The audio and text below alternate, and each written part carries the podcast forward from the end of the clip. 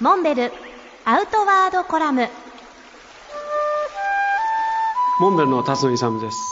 2011年を振り返って今年は本当に大変な年になってしまいました。3月11日の東日本大震災を受けて世の中は大きく変わりました。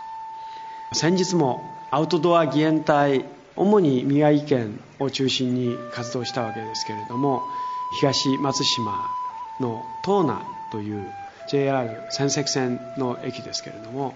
ここの駅前の空き地で被災者の皆さんとアウトドア義援隊のボランティアの皆さんとの交流会を開催しました。そんな会場でいろんな方から声をかけられました。当時を振り返って本当にアウトドア義援隊の支援が助かりました。そのおかげでここまでやってこれたというふうに本当に目に涙を浮かべながら感謝を述べてくれた年配の女性もいらっしゃいました。そして被災された町の電気屋さんからも声をかけられました。おかげさまで店も再開することができました。ということを言われたんでどうですか？繁盛してますか？って聞きましたら彼は少し曇った顔をされて首を横に振られました。そんなに売れてないんですよと。津波で全てをなくされたわけですからこれからの復旧を考えた時に電化製品というのは必須アイテムだと思うんですけれどもそれが売れないのはなぜかなって僕はまあ軽減に思ったわけですけどその電気屋さん曰くそういった品物は公的な支援で皆さん手元に送られてるから我々のお店では売れないんですよと言われて。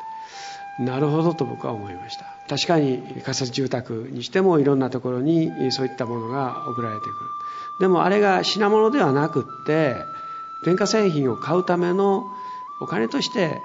差し上げることができたらきっと被災者の皆さんは自分の必要なもの自分が欲しいものを地元のお店で買っていく。そうすることによって地元の経済も活性しみんな元気になっていくわけですね。ですからこれからはもう物で支援する段階ではなくって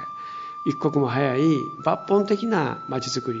の計画にのっとった形で金銭的な支援をして差し上げるべきではないかというふうにつくづく思いました。